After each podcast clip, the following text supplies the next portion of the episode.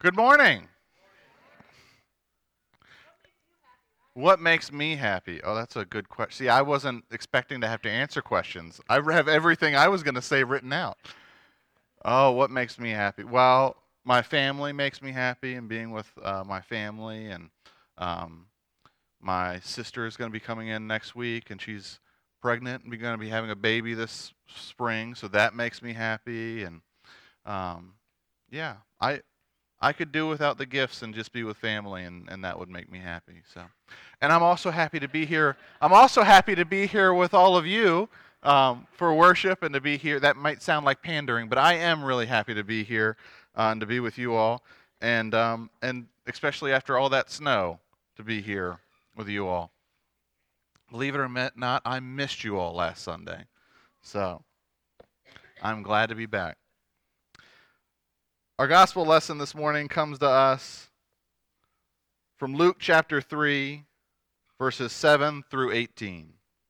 Luke 3, 7 to 18. John said to the crowds that came to be baptized by him, You brood of vipers! Who warned you to flee from the wrath to come? Bear fruits worthy of repentance. Do not begin to say to yourselves, Oh, we have Abraham as our ancestor. For I tell you that God is able from these stones to raise up children of Abraham. Even now the axe is lying at the root of the trees, and every tree, therefore, that does not bear good fruit is cut down and thrown into the fire. And the crowds asked him, What then should we do? In reply, he said to them, Whoever has two coats must share with anyone who has none, and whoever has food must do likewise. And even the tax, tax collectors came to be baptized, and they asked him, Teacher, what should we do? And he said to them, Collect no more than the amount prescribed for you. And the soldiers also asked him, And we, what should we do? And he said to them, Do not extort money from, the, from anyone by threats or false accusations, and be satisfied with your wages. And as the people were filled with expectation and all were questioning in their hearts concerning John whether he might be the Messiah. And John answered all of them by saying, I baptize you with water, but the one who is more powerful than I is coming, and I am not worthy to untie the thong of his sandals. And he will baptize you with the Holy Spirit and with fire. And his winnowing fork is in his hand to clear his threshing floor and to gather the wheat into his granary, but the chaff he will burn with the unquenchable fire. So, with many other exhortations, he proclaimed the good news to the people. It's the word of God for the people of God. Thanks be to God. As we lit the pink candle this morning, um, we celebrate the Advent Sunday of joy. And isn't this such a joyous scripture? I mean, you brood of vipers. Every tree that does not bear good fruit will be cut down and thrown into the fire. It just exudes that joy of the Christmas season, doesn't it? it just fills your heart with warm and gladness. I can hear the bells in the background when I, when I read that scripture. Okay, so we'll get to the joy part a little bit later in the sermon. Uh, because truthfully, John the Baptist is not all that concerned with joy in the scripture, at least not here. In fact, his words seem, dare I say, confrontational. Um, he doesn't seem like somebody. It's amazing to me that people were going out to him to, to find him. They, they wanted to be baptized by him. And and like any good pastor, when someone comes to you and says, Hey, I'd like to be baptized, you tell them, You're going to burn in hell. At least that's how it feels when you read this scripture. But you see, there's a reason why John the Baptist is coming at us so confrontational this morning. He's having to confront and shake people free from their long held cultural and religious misconceptions. See, dating back into the Old Testament, there was a long standing ideology, a belief in this kind of divine mandate that the Jewish people and the Jewish government, that there was this sense of privilege. That they were chosen among everybody else and, and they were set apart and, and blessed. And so, by nature of that, whatever they did had to have been blessed. In fact, this is throughout much of the Old Testament, the fighting back and forth between the prophets and the kings was all about the kings believing that, well, we're, we're, we're allowed, we're chosen, we can do whatever we want.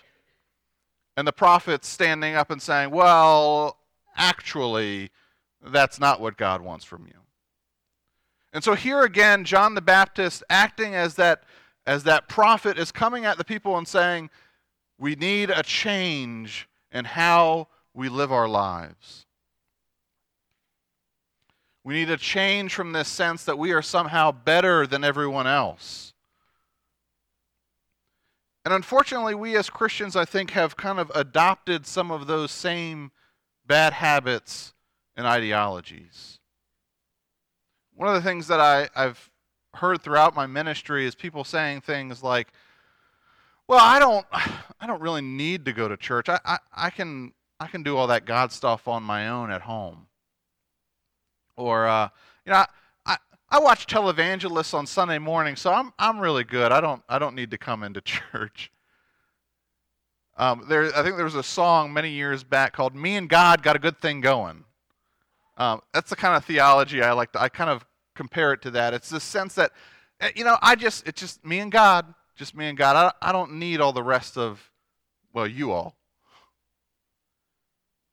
But one of the things that John Wesley said was that there is no, well, there's no such thing, there's no biblical understanding of holiness without social holiness.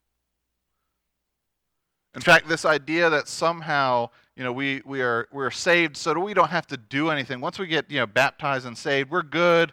We don't need to worry about anything else. We're, we're covered.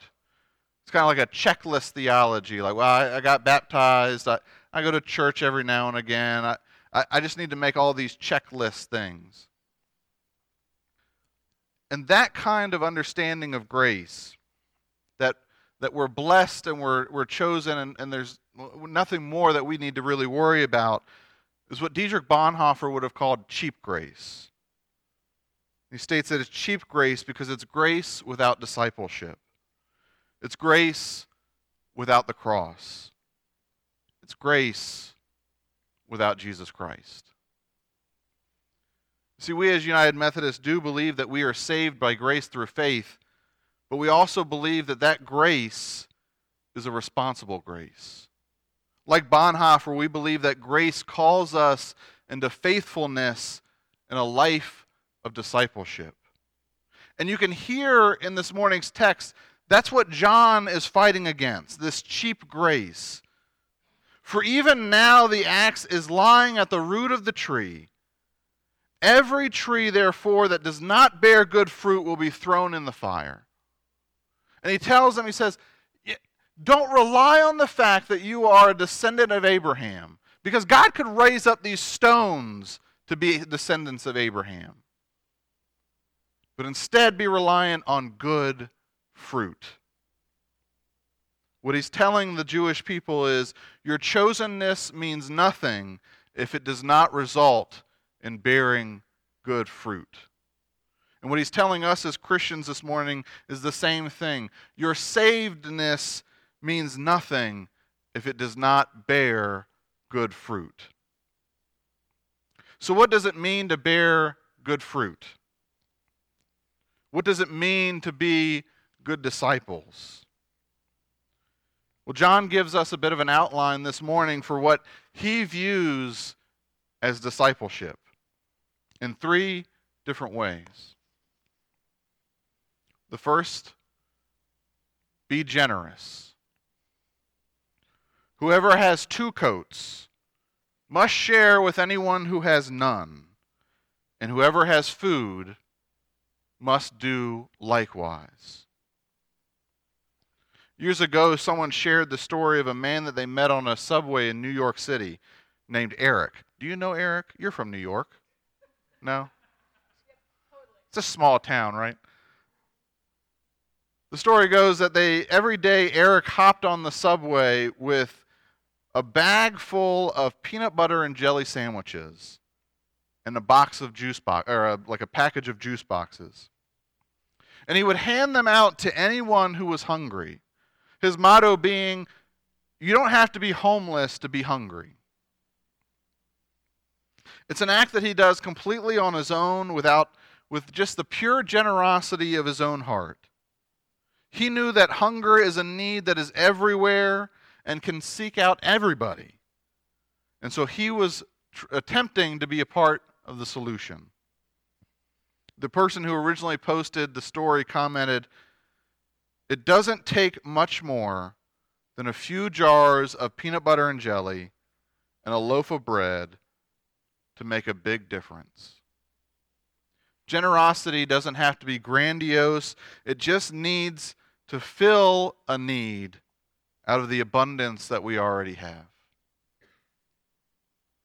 The second le- lesson from John this morning be fair.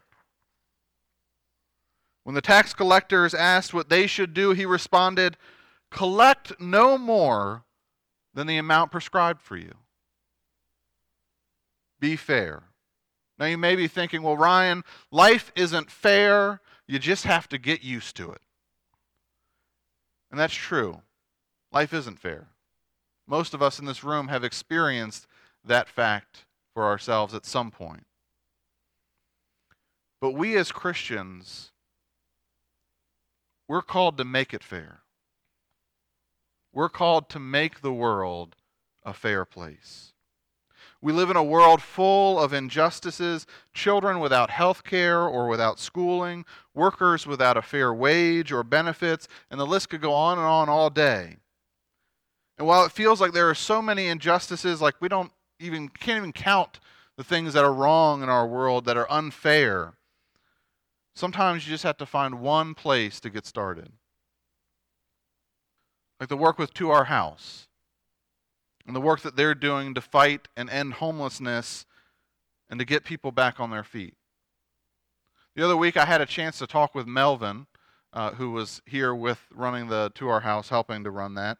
Um, and as I was talking to him, I started to get a, a deeper understanding. I, well, I'm not from here, so I didn't know what To Our House was before uh, we started talking about it a couple months ago. And talking with Melvin, I started to understand as he explained to me that it wasn't just about giving people a place to sleep at night. It was about helping people to find stability in their lives and to give them the tools that they need to succeed in life. I didn't know any of that kind of stuff, but it was it was I think eye-opening to me to see that this wasn't just about that night or this week that we had to cover.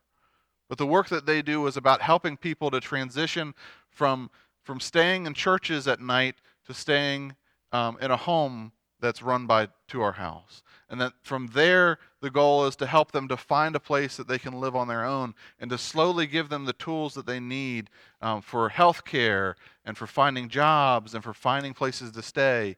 And it's about transitioning them, it's about finding fairness for them. Lastly, John calls us to be content. And when the soldiers asked what they should do, John replied, Do not extort money from anyone by threats or false accusations, and be satisfied with your wages. Sometimes I think this might be one of the hardest pieces. Because our culture wants us to be discontented. Hence, all of the advertisements for the last, well, millennial, um, or for the last hundred of years, but, but really, you can really see it in those Christmas advertisements, can't you? For the last two or three months of this is what you have to have. Oh, that old one that you had is trash. You have to have this new one. Um, I, I have an iPhone, so I feel like I can say this. Every, what, two years they put out a brand new iPhone, right? And every two years it's the same thing. That old iPhone that you have, it, it's, it's junk. You need this new one. It's shiny. And it's got all these new features, and uh, now you can't plug a headphone into it, or whatever the case may be. But it's all about not being content because you need to buy that next thing. But John is calling us to be content with what we have. A number of years ago, my grandmother, uh, we, we'd all reached the, her grandkids had all reached that age where, you know, it becomes kind of impossible to figure out what to buy for your grandkids. I don't have grandkids, but I know this from her. And she, she, she got to the point where she was like, I don't know what to buy you all anymore. So here's what I'm going to do. Instead of buying you any kind of gift or book or whatever it may be, I'm going to purchase a cow or a duck or to send to us, but to give to Heifer International. I don't, have, have, have you ever heard of Heifer International? And so she would buy a duck or a cow or a sheep or whatever on our behalf. And we'd always get that little letter of, you know, a duck has been purchased in honor of you and given to this community. And it would tell you what, what that duck, how that duck would benefit the community it was being sent to. Now, on her part, it took generosity. The idea that I'm, I'm going to give out of the abundance that I would have been giving to my grandkids to people who need it. But as grandchildren and, and children of my grandmother, we all had to be content and come to the point and say, yeah, grandma, we don't, we don't need anything. But there are people who do. And so we're going to be happy with what we have, and we're going to be happy that you are giving to someone else on behalf of us. Be generous, be fair, be content. And if we're honest with ourselves, these are not easy tasks. As Andy and I were talking up here, and you heard when I asked him, you know, what if your what if your friend didn't have anything? Would you be happy to share? And he he God bless him, he's a wonderful kid, but he paused. And he had to think about it. And if we're honest with ourselves, we all do that. We all stop for a second and go, well, and then we have to be reminded I can be content with what I have, and I can be generous with others. And by doing that, I can begin to create fairness in the world around me. It takes a lot of work. It takes us having to stop and think about what we have. And it, has, and it takes us putting others above ourselves. John is telling us this morning that if we want to bear good fruit, we will start thinking about others by being content with what we have, generously giving, and making the world around us fair. And I think that when we're generous and when we're fair and when we're content, it is only then that we can truly understand joy. It's then that we're fully able to trust in God and to be truly thankful and joyful because we know that all the good things we have come from God. So let us turn our hearts to God, that living out of discipleship through generosity and fairness and contentment, so that we can prepare ourselves and the world around us for the coming of Christ this Christmas season. And that we may do so with glad and pure hearts, as Isaiah says, to shout aloud and to sing for joy. For great in your midst is the Holy One of Israel. Great in our midst is the Holy One of Israel, Jesus Christ. Amen. Let us go to God in prayer. Gracious and Heavenly Father, we confess that we are so often very selfish. Not necessarily that we are trying to be greedy, but we we're uncontent with what we have. We feel like we need more and and that we can't fully share with those around us. Help us to see that out of your abundance you have given us more than we could ever ask for. Help us to be content with what you have given us. Help us to then share generously with all those around us so that all people may know the fairness that comes from your grace. Live within us and lead us into being faithful disciples. Lord, as we gather this Sunday, as we come to you during this time of offering, we offer our hearts and our gifts. Help us to be generous with what we have and with ourselves, that we may serve you completely. Amen.